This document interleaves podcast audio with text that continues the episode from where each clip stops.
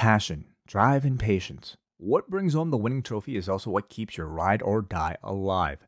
eBay Motors is everything you need to maintain your vehicle and level it up to peak performance. From superchargers, roof racks, exhaust kits, LED lights, and more, whether you're into speed, power, or style, eBay Motors has you covered. With over 122 million parts for your number one ride or die, you'll always find exactly what you're looking for. And with eBay Guaranteed Fit, your part is guaranteed to fit your ride every time or your money back. Because with eBay Motors, you're burning rubber, not cash. With all the parts you need at the prices you want, it's easy to turn your car into the MVP and bring home that win. Keep your ride or die alive at ebaymotors.com. Eligible items only, exclusions apply. AJ firing off those forearms. Nakamura having trouble getting his feet underneath him to plant to throw his punches. Oh, God! And both men were thinking the exact same thing in the moment. Well, they say great minds think alike. I don't know if that saying ever applied to what we just witnessed before. And again, they have to answer the officials' count here. Count of five. Nakamura and Styles here. Seven. Count of seven here. This is getting dicey here. Nakamura and Styles, neither man's been able to try and get to their feet here. And the officials making the decision. Are you kidding me? Hi, everybody. It's John Pollock and Wai Ting, and we just sat through Backlash. How are you doing, Wai? I'm doing okay. How are you? I'm doing swell. I'm doing wonderful. Another Sunday night, and fearful that we have now got the new format for our monthly pay per views, Hmm. which means that you and I will start our shows approximately five hours after they begin. Ooh, well, what, what what do you mean like? When did they typically end? Because we, I mean, we watched the post show, but pre post show, they didn't. They would typically end about eleven thirty two, wouldn't they? Mm, not for the small shows. Oh. Typically, they were off by 11 for most shows. But I feel that now, one of the big stats that they threw out after WrestleMania weekend was the millions of minutes that were consumed by their subscribers on the network. And I think that that is one of their main stats that they want to just ramp up. And that's why you got a marathon length Hall of Fame. It's why TakeOver was the longest they had ever presented it. And I mean, don't even start on WrestleMania. We knew what that was going to be. So when you combine all of, all of this, it's like we, we have our subscriber base. Now let's let's be able to see how much they will watch. And the answer is most fans that are watching this are going to watch the entire thing. They're going to watch this from start to finish. You kind of have to, you know. I mean, if we're here for the main event, uh, well, I don't know about this show, I guess, but uh, most of the time, I think people will be there for the main event, and that means you have to basically stick around until the end of the show. Um, I mean, thing is, you and I might complain about that, and I think a lot of fans will also complain about that. But uh, if you're a paying customer, I could see some people saying, "Oh, well, you know, I guess I'm getting more more show, more value." Yeah, I don't know. I think di- different people are going to have different uh, opinions on a show of this length. Uh, to me, I, I don't care if a show is that long. This this wasn't all that much longer than Dontaku on Friday, and that's that wasn't like a. It turned out to be a big New Japan card, but Dontaku is, you know, kind of like at a backlash level for mm-hmm. New Japan if we're comparing things. Yeah. And to me, it's the length of the show. If it's if it's a great show, that's fine. But this was a specific show that I think the length of the show severely hurt people, and some of the finishes towards the end, I think, didn't help matters either. So it was For me, yeah, would- that was it for me. Like the length didn't really bother me so much. It was just more so maybe at the end of the four and a half, five hours, uh, me asking, you know, how much did I gain out of it? was you're you're watching the Braun Strowman Bobby Lashley tag match, and you're looking at your clock, and you're just wondering, like, why is this match happening? Why is this eating up time? When, I mean, for the people in the arena, I mean, these videos are circulating that they were not making it to the end of this main event. Um, I feel like though that late for people. yeah, but, I mean that certainly has something to do with it. I also feel like it was that was largely because it was a Roman Reigns main event. Well, uh, Anything else you want to mention, or should we just dive right into the Let, show? Let's get right into it. Okay. We were in the Prudential Center on Sunday night, Newark, New Jersey, and the pre-show kickoff featured Renee Young, Booker T, Peter Rosenberg, and David Otunga. And early on, this feels like days ago, Bo Dallas and Curtis Axel were in the locker room, and they had a reunion with The Miz because this is the best of both worlds, everybody. It is dual brand pay-per-views from now on. The Miz walked in, and he referred to them as his sons, and they went through old memories of their time together as the Miztourage. And Miz wanted to recruit them to help him against Seth Rollins tonight, and Dallas said, "We're not going to be your supporting cast any longer." And Miz was left all by his lonesome. I'm wondering how many people were backstage for this show. Because I mean, with both rosters, that means if everybody flew in, then that means a lot of people probably didn't have much to do back there. I would say so. Hmm. Uh, we, we'd see many of them on the kickoff show. The IIconics appeared on the panel and were mocking Charlotte. They bragged about beating Asuka in her first match on SmackDown, and then Peyton Royce did an impression of Peter Rosenberg, and then they called him a pug. What did you think about the the New Yorker accent that Peyton Royce uh, thrust upon Peter Rosenberg? Terrible, but hilarious. Uh, I like these impressions. It's what I want to hear every time now. I'm just waiting for Peyton Royce, and I was looking at the panel. I'm like, which one is she going to do? She can't do Renee again. Is she going to do Booker? Will she do Otunga? Yeah, I can't wait for for the two of them to claim like that they speak normal English and that they themselves don't have accents.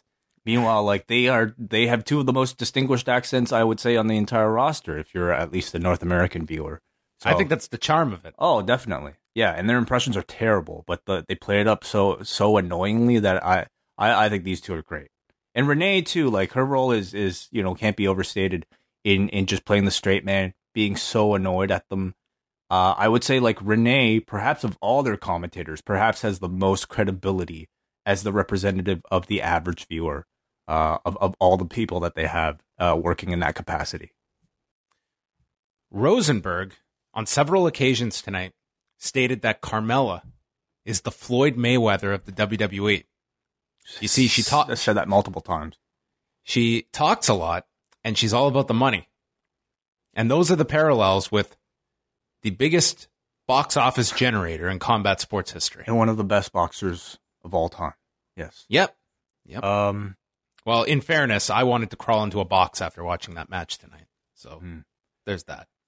well, Peter Rosenberg, I, I wouldn't say is necessarily somebody um, anybody goes to for factual statements. So it's uh, ah, Maybe someone will ask Floyd about this. Hey, do you know you're like the the Carmella Hmm. of of professional wrestling? Sasha Banks and Bayley were in the locker room. Bayley just wanted to talk and asked Sasha to be in her corner tonight. Sasha. Sasha's upset at this. She told Bayley, We haven't spoken for weeks, and now you want me to be in your corner? And Bayley then says, Well, I don't need you. I can handle Ruby just like I handled you in the past. And then she called Sasha pig headed and walked away. God, I hate this feud. oh, With it's such a passion. It, it now they're just digging the the knife wound. what was the turning deeper. point for you? The locker room attack. That was definitely it. I thought it was too soon, and now they're just insulting your intelligence that you ever even saw this thing. Yeah, yeah. Sasha has to question why Bayley is upset at her. Bayley is. I, I hate both of them. I can't stand these two. yeah. Stop being friends. It's done. Well, I I would say like um they're doing a lot of back and forth. You know, like on Monday, I believe it was Sasha wanting to make amends, and then Bayley didn't come out, so now Bayley wants to make amends, and Sasha's not having it. I feel like um they're going doing a lot of back and forth. Uh, at a time when it's probably too late to be doing the back and forth because they've already done so much physical, and I feel like they're they're having these guys react to situations that just just simply aren't big enough. So um, it's the timing of everything is very disjointed, and I would say it's a feud that's certainly in uh, great need of repair. Uh, and I wonder if they could save it at this point. I was waiting for Bayley to question Sasha and state, "Well, why have you shown up here? You might as well help me. Why are you even here tonight? Sasha would have no answer for that. I guess they're all obligated to be there. Is that how it works in the in the WWE universe? Is that I mean, I think that's how it works in real life in the WWE. Like not But if you're not if you're not scheduled to work today, you don't show up for your shift. um not if you're like a paramedic or She's not a paramedic, trust me. Well- she did not save any lives here. and there was a lot of flatlining on this show. But I mean, in reality, like a lot, like most of this, I would say almost this entire locker room has to be there. They have to show up for whatever reason, don't they? Well, then it so then we can acknowledge that the WWE as it's run is a poorly run company if they're spending this kind of money on travel, hotel expenses. Like it's just a mess. No. Yeah, I don't know. They're flying all these people around the world for no reason. Uh, then we had Kurt Angle and Paige who were interviewed together. I would question also why these two were on the show at all. Angle said, "The cream always rises to the top, and we continue to use the cream." Which I don't know if that's going to be the the slogan on Raw anytime soon. the cream always rises to the top, and we continue to use the cream. That just sounds creepy. Damn. Oh, this this interview was creepy. It was like these two were on a date together. Uh, then they shared their picks for match of the night. These are not these are not the two best general managers in uh company history. Not by a long shot. Well, I would say I would say the pairing of them is incredibly odd. Like seeing them next to each other is is really strange. but individually they haven't been Well, Pa- lighting the world on fire either. Paige hasn't done enough. Like she hasn't been given enough of a chance to to do anything. Um, Kurt, I mean, I, I'll tell you, I thought they would cut this guy, or at least like remove him from this role after WrestleMania, but they seem to enjoy him enough for whatever reason to keep him in this role. The lone kickoff match saw Bayley by her lonesome taking on Ruby Riott, and uh, Sasha was shown watching backstage. Uh, Riott went to send her over the top in the corner, but had trouble getting her over, which is uh, quite prophetic given Bayley's main roster run. Difficulty getting over. She followed with an STO. They went through a commercial. Uh, Riott used his head scissors out of the corner, driving Bayley into the middle turnbuckle. Bayley then leaped through the ropes, hit Sarah Logan with a Hurricane Rana after Logan had gotten involved earlier on. She hit a top rope elbow drop for a two count, knocked Liv Morgan off the apron, but the distraction allowed Riott to attack her, hit the Riott kick, and pin Bayley at 10.06. When I watched this match at 7.55 p.m. when the finish occurred, I thought, you know, good kickoff match. Mm-hmm. By the end of this show, I thought this was one of the best matches on the show. Oh, I thought this this was oh, this I bell curved significantly by the end. Definitely, yeah, I com- I'm in complete agreement. I mean, I thought for a kickoff match, I did enjoy it more than your typical, a kickoff opening I, match. I thought Ruby looked good. Yeah, I thought they both looked good, but I mean, there are also spots that were really sloppy as well. So, I mean, I can't. I guess maybe that tells you something when this was, you know, one of the better matches on this entire show. But I thought it was a, comp- a combination of like some really strong, but also some really bad and sloppy as well. Uh, yeah, ba- Bayley was doing like she just seemed all over the place, and Mm-hmm. the announcers were covering for her, trying to explain like her equilibrium is off. And I I thought they did like a pretty good like solid for her in kind of covering for this, where she just seemed to be all over the place, and it didn't seem like purposeful selling. But the announcers kind of weaved it into the match that I didn't view it as a detriment. Thing is, with that travel schedule, like I would. Oh, never mind. She didn't travel. Never mind. No, That's apparently, apparently excuse. all the people that weren't allowed in Saudi Arabia had vertigo. Well, uh, I can't even use that excuse for her. Um, anyway, so this feud certainly, I mean, it's it's all done for Bayley versus Sasha, but as a result, I mean, they're have they're booking Ruby quite strong.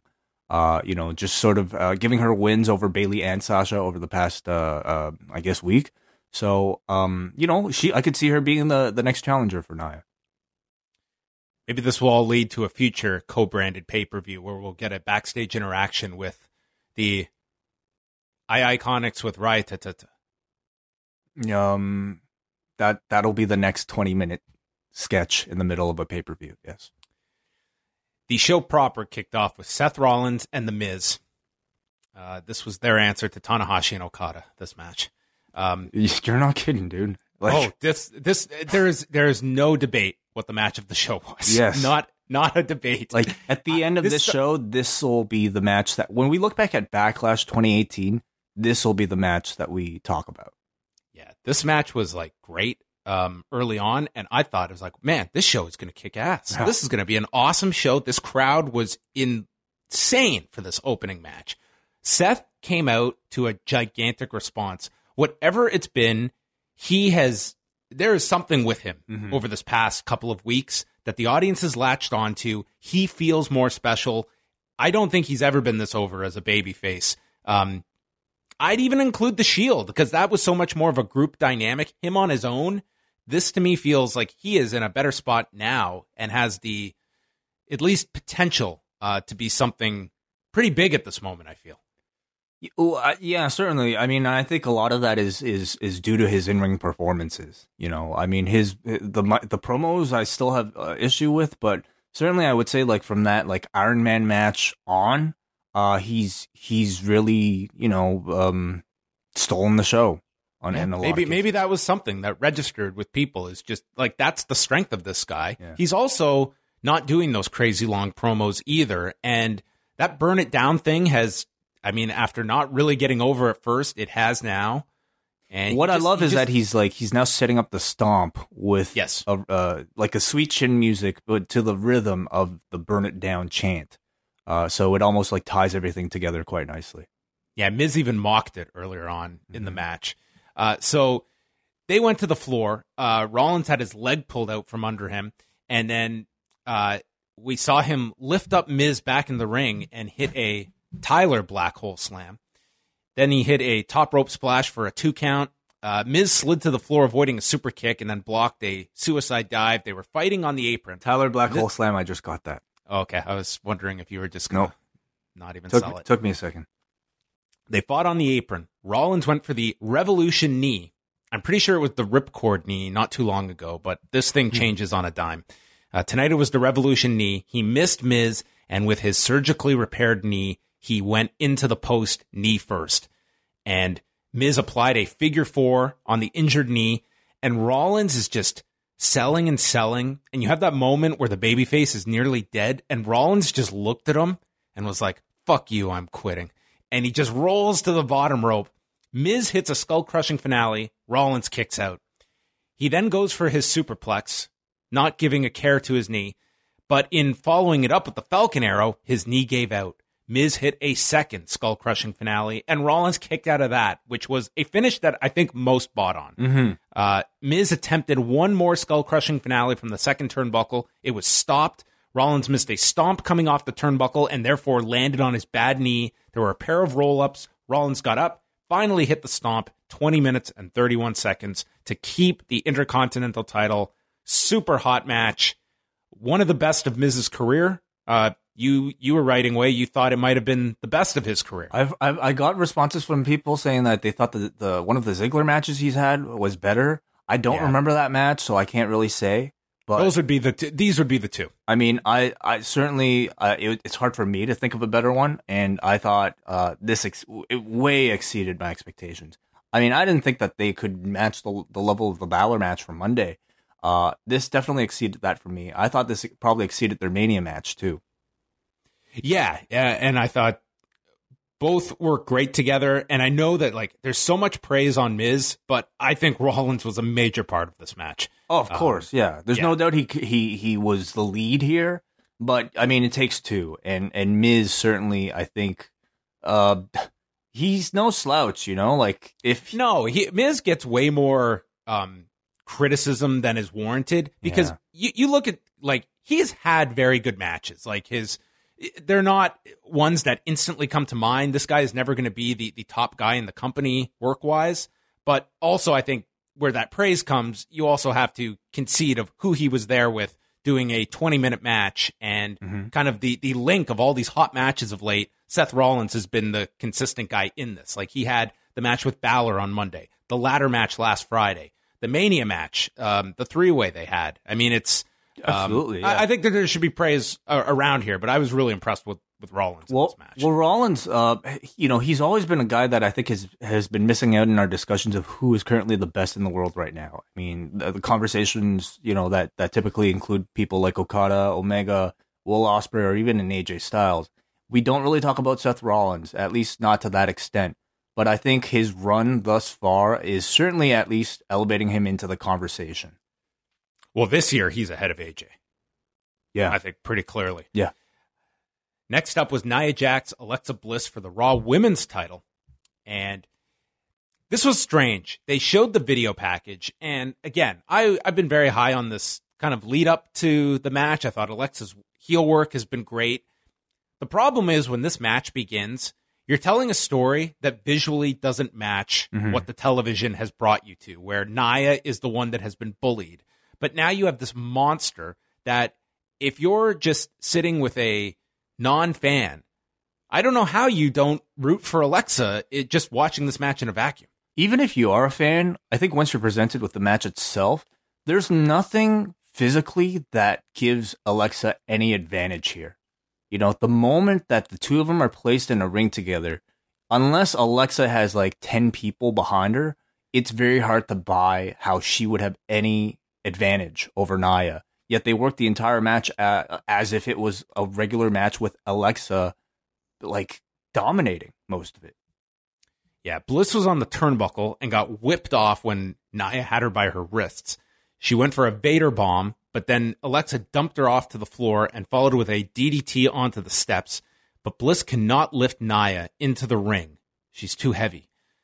They eventually get into the ring. Jax catches her on her shoulders, climbs the turnbuckle, but Bliss gets off, kicks out Nia's leg, attempted twisted Bliss, but was caught. Jax placed her on the shoulders, hit the Samoan drop, and won. 10 minutes, 17 seconds to retain the title. Not an outcome I was surprised by. Uh, the match, it, it- to me, the I think the best you could say was average, and to me, the the story was it just feels backwards once this match begins with how you're trying to position Nia. Even if the lead up to it, the heel work from Alexa was strong, the match. I'm sorry, it's like it's it's a visual story you're trying to tell, and it's difficult. Yeah, I really think they could have made it made it work if they had Alexa cheating a lot more. Like Alexa should have spent the entire match either cheating, having Mickie in her corner. I Eh. think Mickie would have been a key to this Yeah. is that it's the two of them who are the mean girls and Mhm. it's Nia that's just at least outnumbered and then like Yeah. from a visual standpoint this is uh, an obstacle for her to overcome. or at the very least, like spent time, a lot of time, maybe running away from Nia, doing everything she can to get away from Nia, and and once Nia got her hands on her, I mean, she should have made real quick work of Alexa. I think having Alexa take most of this match without any real like form of cheating only kind of made Alexa look like a, a bigger baby face because she's standing toe to toe with the giant. And in doing that, you also make Nia look kind of weak for being somebody who couldn't handle an opponent a third her size. But the big focus of this match was the in-ring interview after.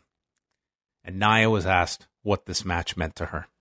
And I know for a lot of people out there, this is a really long show, and you probably have a vague memory of this promo. So I have transcribed it here for everybody. Nia said that this win, it means everything. It means Alexa's moment of bliss is over. This victory is for anyone who's ever felt less than, that has never felt good enough. This is for everyone who has been bullied, who is being bullied in school, at work, or on social media. You're not alone. It's okay to be different. Who wants to be ordinary? Be extraordinary. Your uniqueness is what makes you special, and that is beautiful. And you are good enough. You should never change for a friend, a boyfriend, or anyone. I make no apologies for who I am. This is me. So, there's more. There's more. Yeah. I, I give this woman all the credit in the world for being able to recite this. So you, you be who you are. Be a star. And remember, in the end, a bully always gets their ass kicked. A wonderful message. Ooh.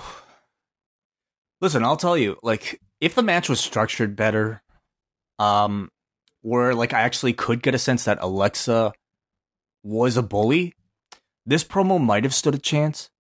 But with the way the match went, I think, man, this type of like very scripted, pandering, corporate speak, anti-bullying promo, where she actually attempted to use the word words "be a star" as a sentence. I mean, it, it couldn't have come across worse for this babyface Nia Jax character. It just This is right out of a pamphlet. oh, it just felt so incredibly disingenuous. Like, and I'm so glad like a crowd like Newark was able to pick up on this and vocally turn on it because, I mean, it, it totally represented how I felt at home. Like it, it, it was a type of promo that made it so obvious that they're just doing all this, exploiting like the uh, the fat shaming thing in order to make money, and and it just didn't feel real, you know. And also, like, don't think all the Saudi Arabia stu- stuff didn't really have an effect on this either. Like, you're coming off of a week of terrible press that you're receiving for making money with a government that is essentially bullying, and now you're trying to be the voice of anti-bullying in less than ten days like you're dealing with an audience that just isn't that stupid anymore. And I mean, you know, on top of that, it was just like a, a, a real cringeworthy promo. Yeah. And, and then Michael Cole, just uh, Mr. Pivot. Of course, we have been doing our Be a Star program for all of these years, and it's made such a big difference. But can I remind everyone that this grown man slipped falling, coming down to the ring? What a fucking idiot. No, we didn't get to any Titus stuff on this show. uh, anyway, this was a. I, it wasn't even a promo. This was a this was a PSA. It, I just found it like incredibly tone deaf for uh I don't know. I think what the public can take right now. Like oh, dude, a- after Friday, I, I th- this was not uh as to me uh bothersome, but maybe I've just been beaten down. I have nothing left. I like I felt bad for Nia, actually. You know, I I know she's getting all the all the negativity coming off of this, but I mean, she's there to play a character. I I just think the character was scripted poorly. Then they had Dasha backstage with Samoa Joe. He was enormously popular with the audience. He said that Roman Reigns has lost a lot of things lately. Tonight he's going to lose to him, and he's going to turn the big dog into a whimpering puppy, which is what were the sounds I was hearing. Oh God, I just I shudder to think the day they put Samoa Joe into a fat shaming, anti-bullying type of feud, where he has you to, imagine Joe just d- d- what I just read, but Joe's delivery. actually that'd be it could be, for anyone who's ever felt less than. I think he I think he it would be quite the challenge, and I think he would actually probably do a half decent job of it. Try to work that should be the next challenge for like your best promo is to work be a star into your promo. My God, maybe maybe we need to do a contest where people re- recite this promo, Oh, wow. and the most believable one will win something. Damn, wow. But it, it, to the, your point, though, it's like imagine if Daniel Bryan had to give this kind of promo, but in his own words. Like, can you imagine how Mhm. you you can tell this story and not feel as though you're a press release? There's a certain genuineness that you can put behind what is a positive message, but one in which the WWE just saps out any kind of personal touch Yeah. and just makes it feel that it's coming from a department that put this through a focus group. It, it- right. I, I would also feel like okay, let, like perfect example. You know, Bryan is in a feud with, with Cass right now, and it's it's it's a very similar feud. It's it's the bully trying to you know uh, discredit the smaller man. And if Bryan were to cut a similar promo like this, first of all, I think the feud would work a lot better because yeah, visually, it's a big man versus a small man. Um, and So maybe, maybe maybe Cass should be the baby face. We're all making fun of him for being tall. That's Why right. can't I be tall? Everyone thinks tall people aren't good wrestlers. It's not fair. I'm just Cass. I don't want to be big Cass. your heel Cass impersonation, wow, that's a that's a new one, and it's it's a Whimpering Cass. yeah, it's quite good. He's the whimpering dog. Yeah. Well, then we went to Jeff Hardy and Randy Orton for the United States title. Tom Phillips mentioned these two have 38 titles between them. Wonderful. Uh, there was a Brother Nero chant. Orton crotched Hardy, and then they went to the floor. Har- Har- Hardy. I almost said Harvey. Hardy leaped off the steps, the poetry in motion. Orton then dropped Hardy back first onto the barricade. He did this three times. This was the first time the audience started chanting Rusev Day. Hardy hit a whisper in the wind, blocked a twist of fate, then Hardy blocked the RKO. Audience was not into this. Orton hit a draping DDT, but as he set up for the RKO, Hardy countered with a roll up, twist of fate, swanton, pinned Orton at 11 minutes 49 seconds to retain the U.S. title. I thought these two had the chance to have a pretty good match. Um, but it was this was just kind of there. Definitely. Uh, I had higher hopes. I think for this, knowing what both men are capable, but I would say in the end, it just came across like your typical Randy Orton match, and that's not necessarily a compliment. Um, you know, just a lot of moves that I think are executed well, but no real narr- narrative that you can catch on to from those moves. I mean, nothing all that memorable, just kind of basic, lots of stalling, just moves. And uh this, you know, uh, let's let's be honest too, like this wasn't the most patient of crowds. No, it, to me this was kind of the the curse of the super hot opener Mhm. and not being able to maintain that level. Mhm. And this was at a time when this this show was not, you know, people weren't being turned off by what was happening in the ring. It was just it was a show, but this was an audience that was kind of uh, had dialed themselves down. It it was an audience that certainly wasn't shy about being vocal about what they liked and didn't like. Uh, we had a trailer for Total Bellas, which is coming back May twentieth, and what a season this is going to be. Wai, I Dude. think you, you have to you have to set aside an hour each week for for your public. Uh, yeah, I yeah, sure, why not? Um, This is the season of all seasons. So they air this teaser, and for people who didn't see it, because I know there are a lot of you that probably just skip through these things. Uh, they start off saying, uh, you know, they're teasing like, oh, they're raising a baby this season. They're gonna plan weddings this season, and then the last scene is uh, Unplanning a wedding. unplanning a wedding exactly because you get a shot, uh, a clip of the conversation that Nikki Bella and John Cena actually have as they are about to break up. Um, and the the gist of the conversation is, I mean, you know, when we, all heard, the news, I think everybody's assumption is that, oh, Cena must have had cold feet about getting married. Well, if this clip is to be believed in its teaser form, uh, we are essentially led to believe that it's actually Nikki who called it off because Cena says she doesn't want to prevent Nikki from ha- uh, becoming a mother, and Nikki cries and says, "I didn't. I thought I could deal with it, but maybe I can't." So it looks as though perhaps Nikki was the one who called off the wedding because she realizes she wants to be a mother. Well, this is also like the storyline breakup as well. Like this is the on-camera breakup tease, and Listen, though. where- okay, so you're suggesting that they filmed two versions, or there are two versions of this that they actually I'm broke I'm, up. I'm saying that this camera was not on them as they actually broke up. How do you know that? I'm not saying you're wrong, but how do you know that? Uh, well, I I have a hard time imagining that if they were legitimately breaking up, that they would be doing it with an entire crew in their uh in their home together as they film this legitimate breakup on camera. I don't. I wouldn't say you're right or you're wrong, but at the same time, if this was acting, Nikki Bella would be the best actor ever I've seen in wrestling, and that includes The Rock. I mean, like just to see this clip of her tears like that as she's talking about this conversation. I've never seen any wrestler able to to shed tears on, on command like that. Well, wait, Cer- we, we we don't know Wai if this this particular scene was filmed after the breakup. It very well could have been that they have not they had not finished the season yet. The season was supposed to finish this weekend. Their wedding was supposed to be Saturday. So this very well could be the scene that they have to wrap up this season's story with and they had to actually do a breakup on camera even though they've already broken up.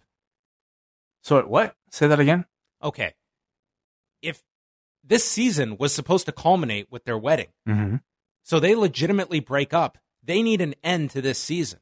So they're not done filming. They've still got to do scenes together. Okay, but it but if they're oh, also they're filming scenes right now, you're saying They were supposed to be filming this weekend. what scenes are they filming? The wedding was supposed to be. Okay, so what if they don't have that wedding and they just have to scrap together a, se- a season based on, or maybe they're dealing with the aftermath of the wedding individually. That's what I'm saying. You you can't just ignore this couple. You have to address them breaking up, and therefore on camera, you've got to put them together where you are led to believe you're watching the breakup on camera. Of course, to yeah, of so course. that's what I'm saying. This scene could have been filmed after they broke up. So you're amazed by this acting. It's probably not that like it's not really acting. They're they are reliving what has really happened to them. Okay, or it could be that they just decided, hey, we're going to announce something big. You should probably have the cameras here because we've agreed to document our lives. And then they just did this. I don't think that's happening. You, I, I mean, I, I, understand you're very skeptical about what you see on reality TV. Certainly, uh, when it comes to this show, where I know a lot of it is scripted, but I mean, some things are probably more real than you think. And, and and the reason I say that is because I certainly don't feel like the acting level of a Nikki Bella is at this level. Well, I, I don't think they're all that awful on this show. I mean, we always talk about how natural all these people sound on this show. I'm saying I, I this is too too their their acting is too good to be re, uh, reenactment. You know? Okay, let's let's imagine Wai you and I had a gigantic blow up. Okay, we said things that were just horrible to one another, and we've realized we we can't continue as business uh-huh. partners, as friends. Yeah, but we've got to. We're doing a show, so we've got to reenact this this awful argument. We can't stand being in, in the sight of one another, and we've got to be in a room now together to reenact this. There's probably going to be a lot of real tension and what I say to you is probably going to be how I legitimately feel. Right. It's very possible. I can't so say. I, I, I can't I say. What... I don't give the. I don't call it necessarily acting. You're. You're simply. I mean, that's the fascinating part about this show, is that they were booking something. They were teasing the, this. I mean, they've they've always teased this thing with Cena and Nikki about the uh, having children and all of that. But now this this actual breakup occurs, and they've got to change this whole season around. I mean, this is a this season. I, I want the reality show about the reality show. I would love to get the entire story of the the final um, editing and the, the, final shooting uh, of how they handled uh, this whole breakup. Because I'm certain I'm way more interested in talking with uh, you about this than I am the rest of this backlash show. Sure. Yeah. Let's just continue. Yeah. Listen, I can't tell you for for certain how much is real and how much is not real. But that's also what I love about this shit. That's what I love about reality TV. And that's what I love about the best kinds of professional wrestling is when you could suspend your disbelief enough to not know what's real and what's what's fake. Um, so I almost think it's almost a little pointless, you know, speculating about what they filmed and what they didn't film. I mean, in the end, it seems like it's gripping TV, and that's really, you know, that's pro wrestling.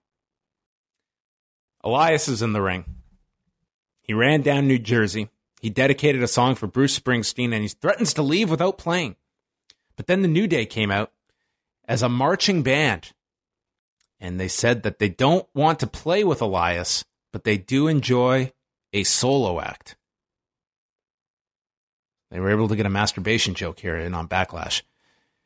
So then we went through all these different interruptions. First, Aiden English came out. He rapped on New Day, introduced Rusev, who referred to Elias as a bootleg Bob Dylan and New Day as the Booty Boys.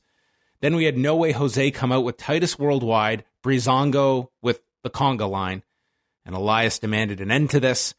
He attempted to sing over and over. He just wanted to play his song. The final interruption with Bobby Roode, who appeared in the ring out of thin air and hit Elias with a glorious DDT, and then all of the people out there danced their way backstage. Yeah, uh, yeah. I mean, uh, goofy, fun. Uh, you know, comedy time fill. Should it have been on this show instead of on TV? Maybe in the network era, it doesn't matter. Uh, perhaps not. I mean, I'll say this: this audience enjoyed this. Yeah, I don't. Sure, they they didn't sit on their hands for this. I think this kind of a segment works very well at a live event. That you do all these little run-ins and you do a you know, something in the middle of the show. This is way more better use of Elias than doing a 10 minute wrestling match. Sure. I thought it went too long though. Like I, I don't think I needed this much of this. Um I, I think that's me. Was, that's again, me watching at home. Yeah, I'm saying at a live event, I think this would work. On a on a pay-per-view that was this long, this had no business being on this show. And just this is where I think yes, the people reacted to this, but at the same time, when you're sitting through lengthy matches later in the show and you're remembering all the bullshit you've sat through, it kind of makes you annoyed that this company is just holding you hostage in this arena. And I guess some felt, no, I will get up and leave. Next match was Daniel Bryan and Big Cass. This match began, and I heard something that I was shocked by. This audience began chanting, We want Enzo, which was about the most embarrassing chant I've ever heard at a wrestling show. Yeah, I was surprised. This was so tasteless. Especially during a Daniel Bryan match. Um I don't know. I'm I mean, I wonder I wonder how I'm I'm I'm only hoping that people don't know exactly why Enzo's not here. Um or maybe I, I think I you're don't giving know. the benefit of the doubt there. Uh, I don't know. I don't know. Just a I really, really bad look. This many people chanting this were, are not aware of what why Enzo is no longer on TV. Wow. So you think they just uh they just what? They think he's innocent? Or that's uh, that they think what I, he I did can't possibly comprehend why you would start uh, engaging in a chant like this at a wrestling show. So I, I can't possibly uh, relate to what they were thinking. Uh, there were some early yes kicks. Cass took over the match. Uh, maybe a mini tribute here. He applied the Sammartino style backbreaker before Bryan fought back, hit his running drop kicks before he was dropped down to the mat. Cass grabbed Bryan by the waist and then uh, lifted him up and then held him by the wrist and started delivering repeated clotheslines. Mhm. Mr. Rainmaker himself. Yeah. Bryan then fought Cass down to the mat, applied the yes lock, and Cass immediately tapped out at 743. I thought a good finish. I thought I liked the immediate tap to the submission. And then after the match, Cass just beat down Bryan, uh, dropped him with a big boot. And uh, what, what did you make of uh, this finish and coming out of this? Uh, was this a, a positive, a negative for Bryan, or just um, just a wash? Well, I was uh, a little surprised that they'd have Cass lose clean on his in his first match back, but it was certainly the right call. I think the way they did the post match, I mean, you carry on the feud without ultimately uh, killing Bryan's value as a babyface by having him lose his first match back. So uh, I thought it was totally fine. The match itself, I thought it was nothing special at all. No. And I, I expect that from Cass, but I thought it was disappointing for Daniel Bryan's standard. You know, um, I, I can say that I've been a little underwhelmed by Bryan's return thus far. I mean, you know, let's look at his opponents thus far. It's not necessarily, you know, I think uh, any of the dream matches that we were uh, salivating over when he announced his return. But at the same time, I, I I'll tell you, like I, f- I, I thought when Bryan would come back, I thought we'd get a better, more, o- more over, more over version of who he was when he left off. Instead, it's still just pretty much very much the same guy in the same rank, working the same style as when he left off, which is still very good. But we're in an era now since he's left where a lot of guys are very good. And of his appearances thus far, Bryan hasn't really proven to be that exceptional. And again, you know, I know it's early in his return run, and he probably he, the guy's been off for three years, but um, I'll say up until this point, um, maybe I've been a little bit disappointed. kind of kind of reminds me a little bit of when when Chris Jericho took that long hi- hiatus in the mid 2000s and he came back in 2007 and he had came back he had like cut his hair and it was it took a while because he was back and you thought it was going to be all this great stuff and he was kind of just there and it wasn't clicking until he he did like the turn in 2008 and then he mm-hmm. started the feud with Shawn Michaels and then he was on fire. But those first like couple of months he was back, it just didn't feel special. It didn't feel as though he was standing out in the crowd. He was just a member, you know, Yeah. a good member of the roster, but not not standing out. And I, I'm with you. I think that Bryan, um, I, I don't put all of this either on like where he's been slotted. I think he could have had. I was looking forward to this match just to kind of see what kind of match these two would have and kind of the challenge of working this story, which is a very easy one uh, to tell uh, with Bryan, just as the the undersized babyface here. And yeah, it was Yeah. it was a match. using the Jericho example, I think like what really uh, made the difference after he returned when he started to finally catch on was you know seeing him add things, add things to his, to his uh, like add things like the list, add things like you know the the stuff with uh, Kevin Owens, uh, basically evolution in character, and maybe that's what I'm looking for from Daniel Bryan, whether it be evolution in terms of his in ring style or evolution in terms of his character. Um, and again, it's only been a month, uh, so maybe I should reserve judgment. But I, I at least in these several appearances, it, it doesn't feel like he's improved at all. Like in and, and coming back after three years, I feel like your your status should be way higher than probably what it was when you left off. But again, you know, maybe I, I should reserve judgment. It's also you haven't wrestled a match in three years either. I mean, there's mm. there's all the training you can do, but you're now in front of a crowd and and doing matches, which is I, I don't know. It's it's not like he's he's he's doing awful either. Um, no, maybe we just had our hopes really high. Like, there's a high initially. expectation level for him as well. Um, but at least the win here, it shows me that they um, they do value him at a high position. But I think also it was uh, protecting Cass here too with the post match, and I imagine they probably have one more match on TV. Mm-hmm. Um, and then because Money in the Bank is a long way to go, I don't see this feud uh, getting another pay per view out of it. Carmella versus Charlotte for the SmackDown Women's Title. Uh, Carmella was mocking Charlotte's strut, and then Charlotte decided to deliver a running boot that missed by a gigantic margin. Carmella still went down from it. She then teased leaving, but was stopped by Charlotte.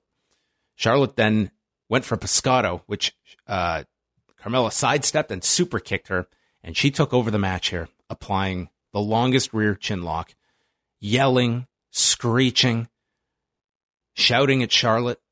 She wrapped Charlotte around the post. She kept gloating, turned around, and then got hit with a spear by Charlotte. But then Car- Carmella applied the code of silence that Charlotte was able to stand up and get out of. Charlotte decided, why not climb to the top turnbuckle? And she went for a moonsault, landed on her knee, which buckled. Carmella clipped the knee, stacked Charlotte, and won this match in 10 minutes to retain the title. Um, clean win. I was surprised by that.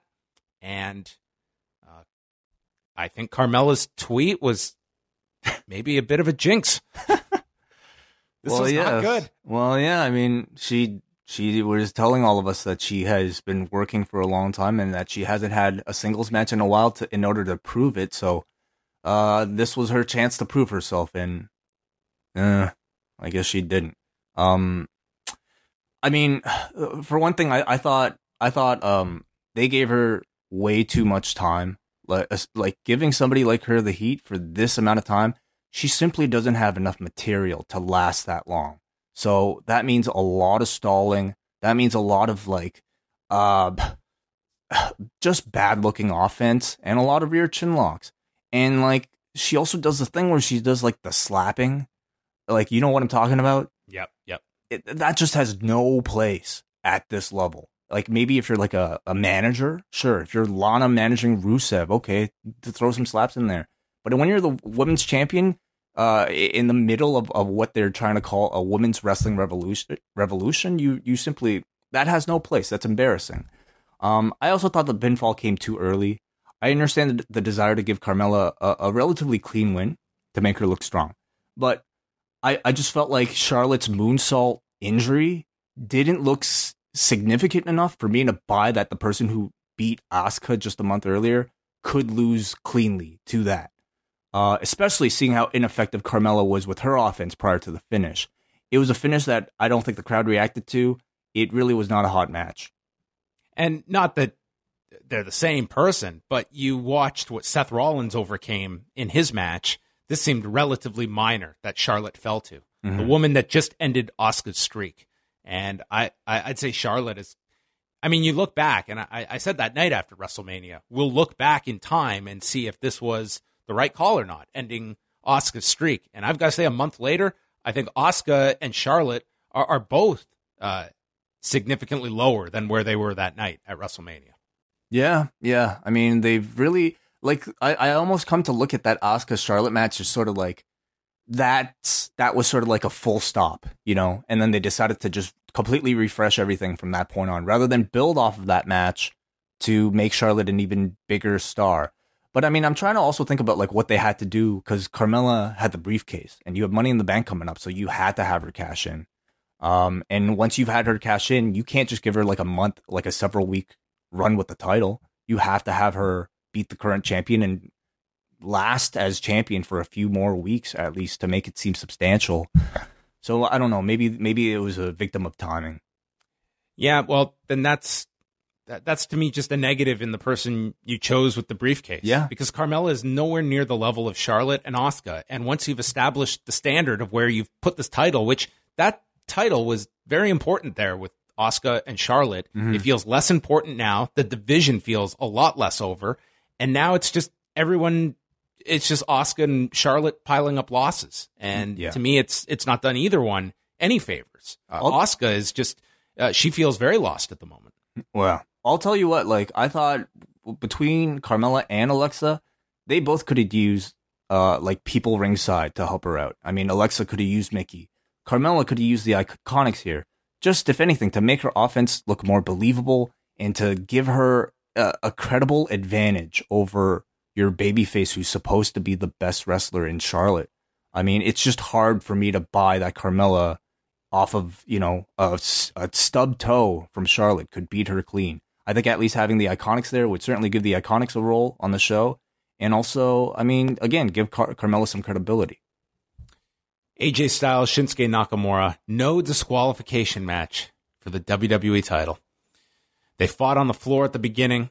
Styles dove at Nakamura, crashed into the barricade, and Nakamura tossed him into the steps, and he was on the attack for a significant period of time. Uh, he does have a lot of stuff to do when he is on offense, so that was not a negative. Uh, he hit a Kinshasa off the second turnbuckle, then a landslide for a two count, and then he brought a chair into the ring, which Styles ducked and attacked him with strikes and got suplexed onto the chair by Nakamura, who then set up for another Kinshasa. But Styles grabbed the chair and blocked the Kinshasa by firing off the chair at Nakamura's knee. Unfortunately, it bounced off his superhuman knee and sliced AJ's cheek Oh, like the the odds of this happening. This was like a shoot version of that goofball spot Kurt used to do where he'd miss with the chair and it would bounce off the top rope and hit him. yeah. Uh, or or a baseball throwing a pitch and then having the batter hit hit the ball right into his head. Like it, I I I mean, oh, I cringed so hard looking at this. I felt so bad. He's lucky it was only his cheek that got hit. I mean, this came very close to his eye. Oh I mean, my it was, God. I mean, all things considered, a, a cut on the cheek was probably a saving grace here. It was probably more than a cut. Like we don't know what's underneath that that cut. yeah. I mean, oh that- yeah, he might have needed some plastic surgery here. Jeez. Um, the blood was not crazy, and it did add a bit of um, urgency on AJ's part here. I, I'll tell you, it was certainly uh, it heightened. It was the, the most excited I got uh, during uh, any any matches uh, uh, of this feud. Styles applied the calf crusher, and Nakamura turned it into a triangle. Styles stood up, went for the Styles clash, but Nakamura got to the floor, and then Styles attempted another Styles clash in the ring. Nakamura hit him with the low blow, but Styles fired back with a low blow of his own, and the audience is all chanting yes. Both men are down, selling their dicks, and then they trade shots, and they both wind up with their kicks, and they simultaneously kick each other in the balls. They both crumple down. The referee starts counting. One, two, all the way up to 10. And the count out is called the double count out at 21 minutes and 20 seconds. So to refresh, we had a match last Friday that ended in a double count out. So they decreed no disqualifications for the rematch. And in this rematch, we got another double count out. Wai, Yeah. I don't believe pro wrestling needs to be this hard, but sometimes it just appears to be quantum physics. Mm-hmm. What did you think of the match up until the finish? Uh, did you even dislike the finish? Maybe you like this. Oh, I hated it. Okay. Well, you, like you were finish. giving me your silence of uh, how am I going to tell John No. to shut the fuck up? No, I was letting you finish. I, uh, Oh. Well, first of all, I mean, I think when this match uh, took place at the time that it did, uh, I saw a lot of reaction online, um, you know, complaining uh, about how Roman will be main eventing again. So I think that that in itself left a, a sour taste in people's mouths. But once seeing the finish, Could you imagine ending the show on this? oh my god! Like once seeing the finish, I think we all realized why this wasn't the main event. I just don't think anybody predicted. You know what? It might not have been worse. It might not have been. Very true. I don't know. Jesus, like, uh, I mean, I I feel like my listen. I I I wasn't shy about how disappointed I was with this match, supposed dream match at WrestleMania. gave him another chance at the Greatest Royal Rumble. I mean, that's I consider that a glorified house show. So okay, you're gonna do the rematch at Backlash. Backlash will be the real match. So I'll give you one more chance. and this is what they give me. So I I mean, I feel like I've watched like 60 minutes of this match thus far between the three. Uh, you're Uh, probably not far off. I, I It's, it's right I- about 60. I simply that that botch of a chair shot to AJ's face off of Shinsuke's knee was probably the most exciting thing of everything. And uh, if you were to tell me that at the beginning of this year that that AJ Styles and Shinsuke Nakamura would have three matches, wrestle 60 minutes, and have a botch be the most exciting part of it, I would have thought you were crazy. But here we are. Um, so uh, I thought this sucked. It really Wow. sucked. Was this uh, where where does this one rank? Does this one rank at the bottom for you? No, Where- no, you know what? Three, I, I thought of the three. I, I thought this one was the first one that that kind of was on its way to Yes. uh, being something. I think the finish is what's going to leave the sour taste. But as a match, uh, I thought this was the best of the three. Yes, yes. I mean, outside of the the botched chair chair shot deal, I thought the low blow stuff worked out really well. You know, Yep. that that first low blow that that uh, Shinsuke uh, uh, delivered, and then AJ meeting with his own. I thought all that stuff worked really well. Um, but I mean, I think out of that, we expected uh, this match to finally hit gear uh, gear 11 gear 12 and in the 60 minutes that i've seen this match it still hasn't gotten to that point. So uh yeah to say that I, i'm further disappointed i think would be an understatement. So you would assume something like a last man standing match is going to be the next thing to come out of this. But then again, when you did a double count out the last time, you would have assumed that the match coming back would have prevented a double count out, which it did not. So maybe we're just to have a straight out match the next time out. oh geez i don't know and i don't i don't know how much i care because i mean i think i'm speaking for a, a lot of the people watching this this feud right now that they're really testing their audience's patience and i feel like for a lot of people they're like they've they've had enough already of this which is uh which is something uh, Mhm. when when you look at this. This is not all that different from the AJ Styles Kevin Owens feud from last year. That kind of had the same thing where they just went over and over, and it was just it never really clicked to the level people thought, and it went on for too long. The thing is, like, I'll say, I say all this right now, but the moment they have a killer match, I think all will be forgiven. So you know what? I'll probably give them another chance, just because I'm, I'm just, I'm, I'm a, I'm a, I'm a romantic. I really am. Two double countouts is like there should be a rule for all bookers that you just don't do that. Mhm. It was Yeah, really I. I don't know. It was just a bad idea. It was like they had no idea how to get out of this match. Mhm. Um, I wouldn't. I wouldn't have even been surprised if the initial idea. I don't know this for a fact. Was they were going to put the title on Nakamura, and then they decided against it the day of the show or something, and they had no way out, and they came up with this. This was the best idea that was put forward because knows? this should have headlined the show and been Nakamura winning the title. Seriously, yes. Like that would have, I think that would have ended the show on a much more higher note. Instead, th- this was now compounding for me. Like the mm-hmm. the Charlotte Carmella match, Big Cass Daniel Bryan being a letdown, Jeff Hardy and Randy Orton not being much. I mean, after this finish, it was starting like this is not a great show, save for I'll say the the opening two matches because Yeah. let's not uh let's give some credit to Ruby Riott and Bayley.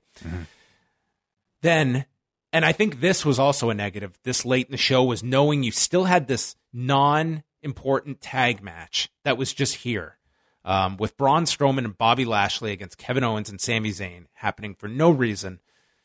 Corey Graves at the beginning was explaining how Sami Zayn's vertigo forced him to stay home from Saudi Arabia, and Michael Cole just laughed this off. It's like it's in storyline. It's like a bullshit excuse Sami Zayn came up with, um, which is like Insinuating that like Sami what chickened out. yeah, was was a a coward or something like that. When it's just kind of funny that they're playing this as a bullshit story that everyone knows is a bullshit story, but for different reasons. Owens distracted Lashley. Zayn knocked Lashley off the apron. So again, you had the undersized heels that had to get heat on the monsters. Um. This is not a good trend. Um, they kept Lashley away from Strowman forever, building up to the hot tag. He chased Zayn around the ring, nailed Owens a few times on the floor. Zayn wanted to leave the match, but Owens stopped him. Zayn then threw Owens to the Wolves in the ring with Strowman. Then Owens returned to the floor. He sent Zayn into the ring. They're arguing and yelling. Zayn then slapped Owens. He immediately apologized, but then ran off. Strowman splashed Owens. Lashley hit a spinebuster and a delayed vertical, pinning Kevin Owens at 8 minutes and 40 seconds. Afterwards, they power slammed Owens. Strowman power slammed him and then caught Zayn and power slammed him. I, I, I'm just amazed at this week for Kevin Owens and Sami Zayn when you look at all of the attention those two got in Montreal, the media they attracted. There were over there were 13,500 people that bought tickets to Raw on Monday night in Montreal. And I'm not saying that's all Owens and Zayn, but they are extremely popular in that market. And to watch how they are positioned here, like this felt like a blow off of two characters, much less um, two heels that you're getting ready to push. Like they just felt such afterthoughts here. Well, most of the focus of this match was on them. You know, so the the storyline is the two of them, and and you know what looks to be some type of rift in in their friendship again. Oh, wonderful. Um, uh, I, but you know, I I think they just see Owens and Zayn in that slot in the pecking order. Like you have Braun Strowman, your super monster, who's basically a, over a, top of everybody. Maybe save save Roman or Brock, and then you have Bobby Lashley, who I, I guess is sort of at that upper upper mid, uh, you know, mm, upper mid card, I would say main event tier. And then you have Owens and Zayn, who I think are two, you know, at least to them, perennial mid card acts, uh, and at least on Raw. And I I feel like them booking them this way is just sort of like they're uh, they don't see like anybody losing or winning anything. They just think this is where they belong, and you know this is the expected outcome if this was a match in real life, which is probably unfortunate.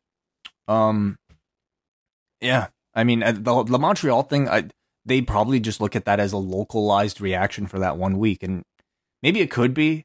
Uh, I think you know we're all disappointed because we see the talent level of those two, but I mean that's just where like, like it's from. clear on Monday that in their in their slotting of heels on Raw, Jinder Mahal is a priority over these two. I mean that's clear. Not if you judge by like TV time.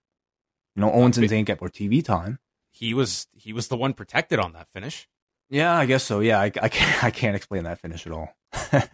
like yeah. had no role on this show at all. I mean, mm-hmm. to me, it's it's clear that of their heels, I mean, they like Baron Corbin, Jinder Mahal are slotted higher than than mm-hmm. these two are. Like mm-hmm. these two feel like just comedy mid card heels that if they're lucky, they'll they'll have some kind of tag run. I mean, yeah. that's that's kind of where they're at, which I don't even think they will because I think Ziggler and and Drew are that top heel team.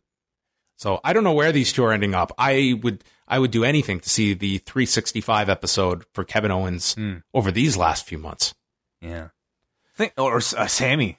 Oh, Sami too. Oh my God. Both of these two. All the all the uh, Saudi Arabia stuff. Like I want to oh, see. Yeah. I want to see the the seven days. Like never mind the 365. I, I want to see this um, seven seven of Sami Zayn during that week when he was told that he couldn't go to Saudi Arabia. So they went on ancestry.com and I've now got vertigo, turns out. Yeah. Uh, well, I mean, what do you think uh, is, is the result of this uh, new storyline between Owens and Zayn? Uh, I another match. I have no interest in these two feuding. Yeah. I mean, it, it almost is like we're going back to what they were teasing before Daniel Bryan got cleared, um, where they were doing the dissension then and then just snapped their fingers and they were back together. It seems now they're going to play that out, which I think they've greatly damaged both. I, I'm I'm amazed at what they've done with these two. That I I don't think that that's going to spark much interest either. Um, hmm. I don't know. I ju- I just feel like Owens has really kind of fallen into this weird spot that if I was him looking for my own career longevity, I, I would I would want to break at this point. If the, if this is what my role is going to be on TV every week, um, it just seemed like to me he is a he is a top heel in this company on either brand. It's and it's he's obviously not viewed that way.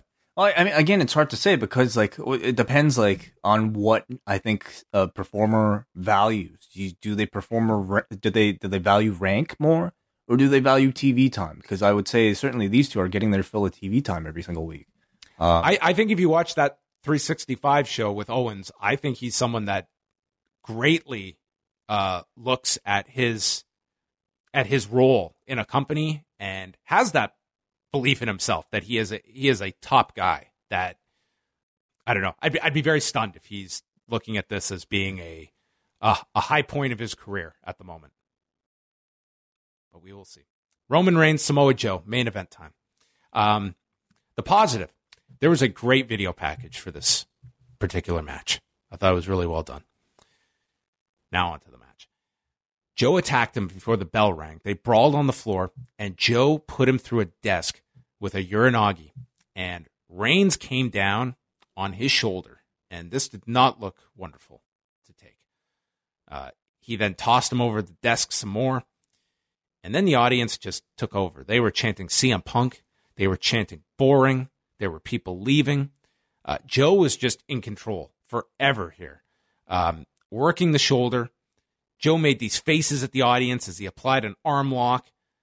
I, I, mean, I thought this was all really interesting too because, like, throughout the evening, we saw a lot of instances of like long rear chin locks and and essentially rest holds. You know, namely like the Randy Orton match and also probably the Carmella match too.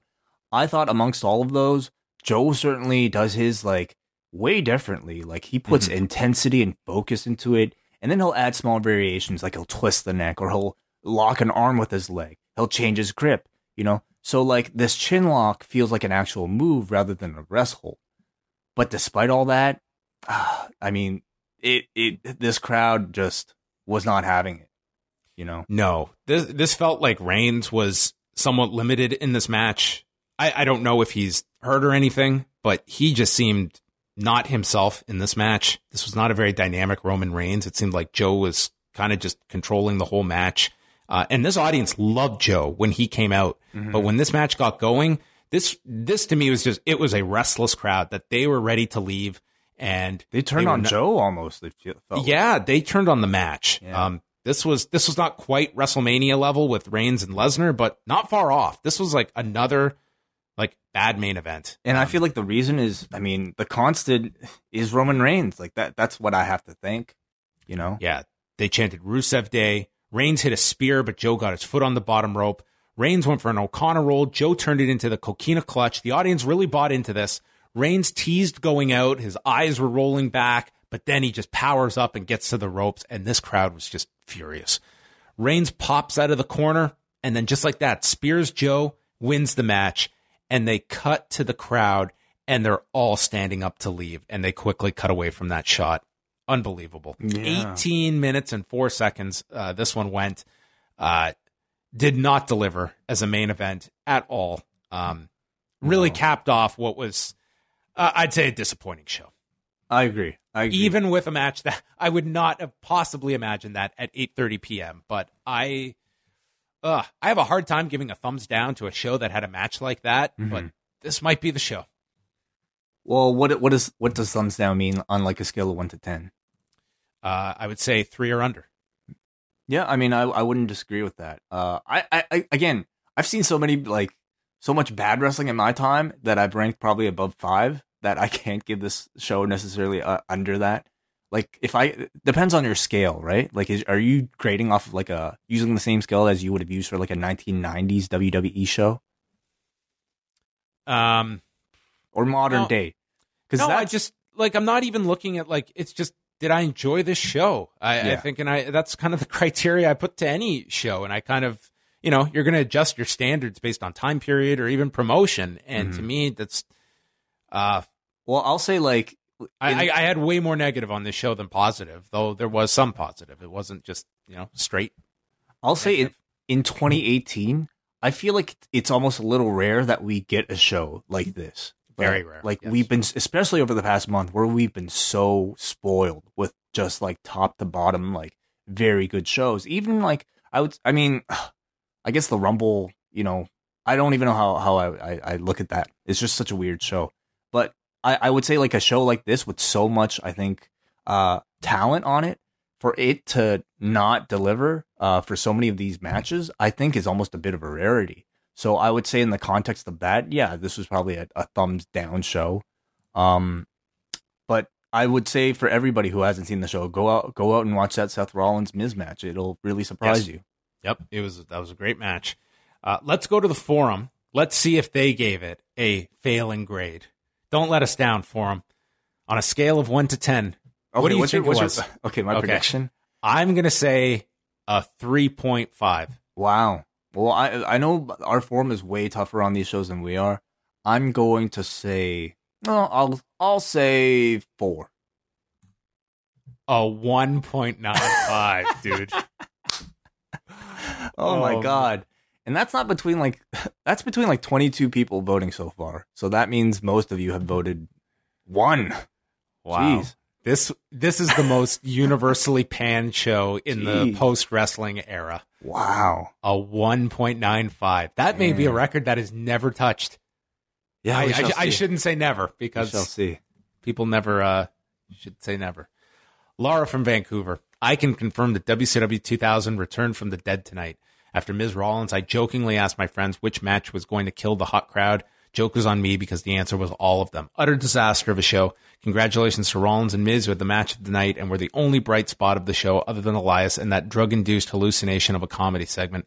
Joe's credibility is gone. Super Cena Reigns is back. Asuka's streak breaker job to a leg kick. Owens and Zayn were turned into fools, and AJ Nakamura topped their terrible te- double countout finish. Pathetic.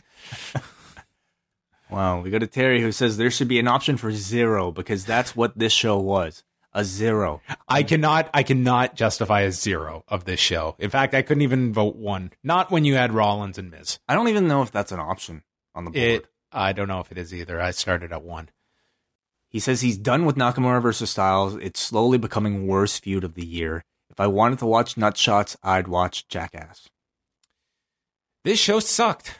No reason it needed to be three and a half hours, and the two big matches ended with a double nut shot finish and an awful lot of rest holds until Superman Reigns showed back up.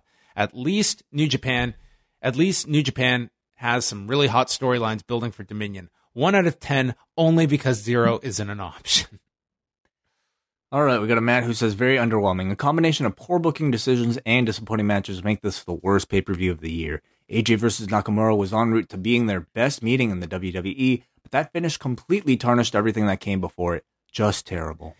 These comments, Jesse. Vince McMahon is seriously bad at his job. Oh my He has- God. He has Why so negative, everybody? Oh my God, you're so Oh. oh, so negative. God. Why are you watching this? I Oh can't my listen God. to you any longer when you're so. You, why do you even watch this stuff if you hate it so much? Just kidding. Oh, we love That it. is not us, folks. That No. is what we get. Oh, we Uh, love it. he has arguably the most talent. This is a good point. Okay, this is this is the combined shows now. It's the best of the best on your roster of what is the most successful company of Mhm. all time that is making the most money of all time. It's of the best of- wrestling show. It's the best of both worlds. they they have access to 95% of the available talent out there maybe Mhm. 90% they can have and therefore i i think that there should be a high threshold of of quality in Mhm. 2018 where quality of a show that is primarily in ring um, Dude, is at a premium It's tough to screw up. Like, it's you have a show. you have a show with. This is more laughable the more I think about it. You have a show with Samoa Joe, Daniel Bryan, AJ Styles, Shinsuke Nakamura, Seth Rollins. How Charlotte? How do you have a bad show? How do you have a show that's rated 1.95 on a scale of 1 to 10 from this it's it's like you have to work to get that. And I guess they did. They worked. hold my beer. yeah. Um, he goes on to say Bliss versus Nia, popular undersized heel takes on moderately popular babyface monster. Okay. Cowardly heel Cass attacks opponent after match. Courageous babyfaces Braun and Lashley attack opponents after match. WWE Championship match ends in a double nut shot. Do you like rest holds? Because we got 75 minutes of them. And then there's Roman Reigns. For fuck's sake. You build up a whole match to come back that nobody wants and you put Roman over. So nobody can beat Roman. A babyface that everybody hates and Roman can't beat Lesnar. A heel that people are bored of. Huh? What will it take for this madness to end? Fans were streaming out of the building during Roman's match. Take care. God, like now I know like why people want us to review more bad shows because it is it's very entertaining. This could be wonderful for us, actually, if they just go on a stretch of these pay per views. All right, we go to uh, Kid Canada who says Rollins is everything they want Reigns to be. Have Rollins beat Brock and then Reigns turn on Rollins. White hot babyface and mega heel. I don't know how they salvage Reigns as a babyface. At least Cena was self aware about how polarizing he was at his peak. I will say this is the first time I've ever heard a beat the traffic chant in the main event. That Wow. one was that one was uh, audible as well. The Intercontinental bout was good, but the rest of the show was so bad. This deserves a zero. The whole card was a massive chinlock with horrible finishes. It killed any interest in the Sasha Bayley and Shinsuke AJ feud. I'm only watching NXT and New Japan until you guys give the word that they fixed on SmackDown. I only liked when Aiden wanted to join the Faces Congo line, and Rusev pulled him back, saying, "No, Aiden. Vince said we're heels." Mm. All right. Holy cow. When watching the opener, I started thinking about the WWE formula and how most of their matches follow it. There was nothing surprising on this show, other than Nakamura AJ not being the main event. It very much telegraphed the finish, I think he means. Uh, we continue to see Nakamura as the one who can't win the big one. When he finally wins, it won't mean much. Not much else to say that won't repeat what others are saying. Not one match was better than anything you'd see on Raw or SmackDown. I disagree. I thought I thought the Rollins, mm, eh, maybe a really good Raw. You'll see that match, but uh, the Rollins Miz match felt like a good quality pay per view match to me. If you had gotten a different finish, I think people would have been really happy with Styles Nakamura. Um, If that- it ended like at that point where they did the nut shot, I think it would have still been disappointing. But it, you know, yeah, I think it's pro- people are probably a lot more negative based on that finish than yeah. Jalen from Pickering, I'm glad I had the foresight to tap out after the WWE title match ended. It feels like WWE is playing a game to figure out how long they can drag out a feud with almost no story. Even with that double count out, having Roman main event over the world title feels like the WWE saying that everyone is secondary to Roman except for Brock. Until Roman beats Brock for that title, it feels like the WWE can't truly move forward. I disagree. I think now is not the time to put that title on Roman. He is a damaged, damaged character at the moment. If they are not turning this guy, they've lost their minds.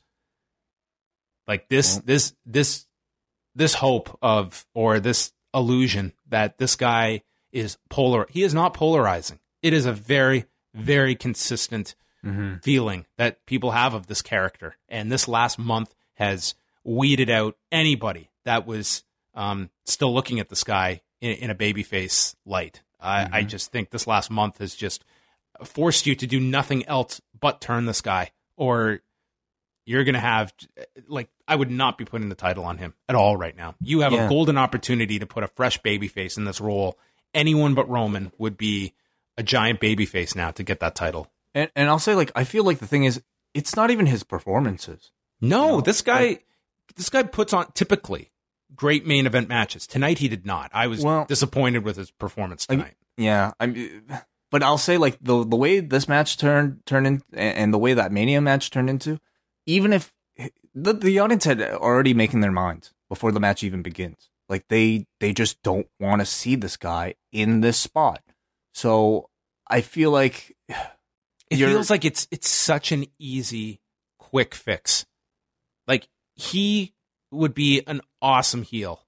It's it's there. Like he's pretty much doing it now, Mhm. and you're still positioning him in this situation against heels, and it's just, man, if you put a red hot baby face with him, if he all of a sudden just, uh, you could pair him with Rollins, you you could pair him with any number of baby faces at the moment. And I think it's a pretty quick fix that this guy could be super compelling in that role. Yeah, we'll see. We go to Patrick, who says it's unfortunate but not shocking that the WWE has reduced the Styles Nakamura feud to kicks to the ding dong.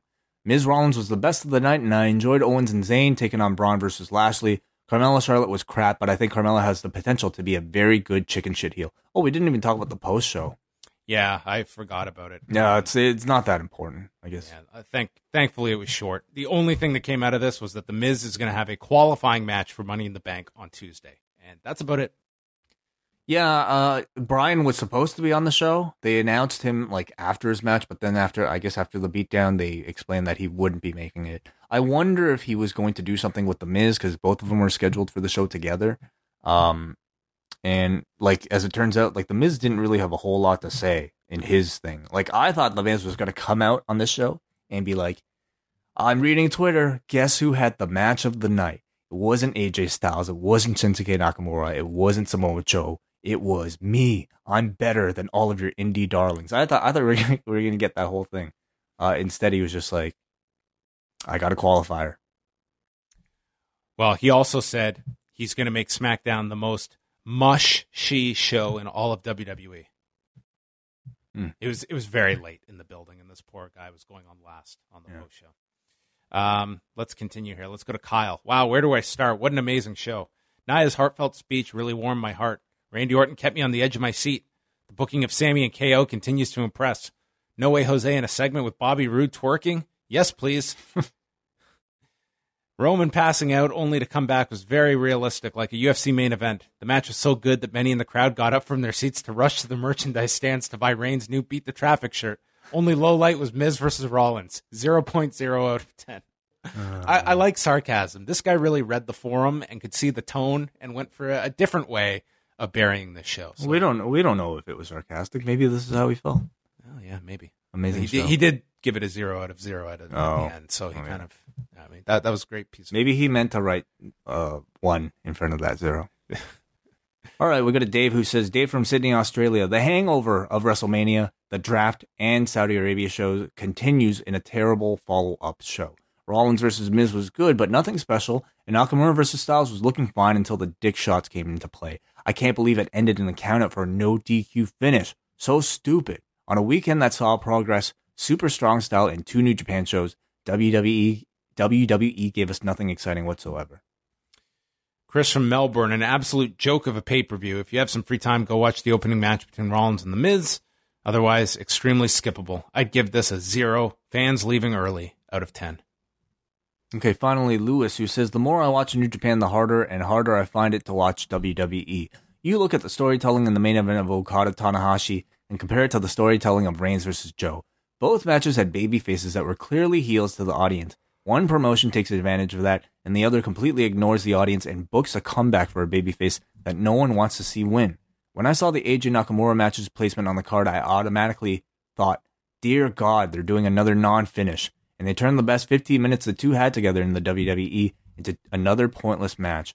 Outside of the Rollins Miz match and a moderately entertaining segment featuring Elias, this pay per view was a complete waste of time. All right. Well, that is everyone's uh, feedback here. And what a show. What a show it was. That was Backlash. Backlash is right. They received lots of it tonight. Well, we are going to be back. It is our fourth show in a row coming up on Monday night. Wai and I will be back after Raw, which is taking place on Long Island, New York. Uh, so we only got three hours to chat about on Monday night. Uh, but in the meantime, uh, you can go back. We did two bonus shows this past weekend. So if you are a member of the Post Wrestling Cafe, uh, Wai, why don't you let them know what they can go have access to right now? Yeah, well, the Post Wrestling Cafe, for those of you who are not aware, that is our name for our Patreon. And if you are a supporter of our Patreon, you are helping support all of these free shows that we are doing, covering Raw, SmackDown, and of course, WWE pay per views, such as this one, uh, which, um, you know, some weeks are, are, are more enjoyable than others. Uh, but uh, as a result, uh, we like to offer po- bonus shows for all of the people who do support us. And on Friday, John and I recorded a review of uh, W. Oh, sorry, I was gonna say WCW.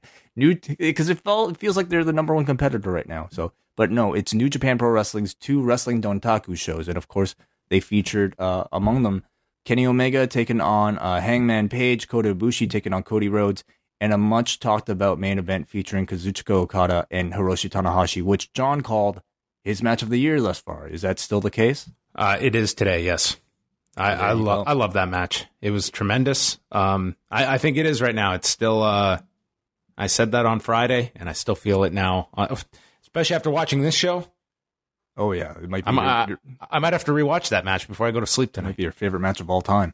Uh, and then also on Saturday, we released a patron exclusive uh, May edition of Ask Away, which is where we answer all of your questions from from the Post Wrestling Forum. Uh, all of your page, our patrons' questions from the Post Wrestling Forum. So do check those out.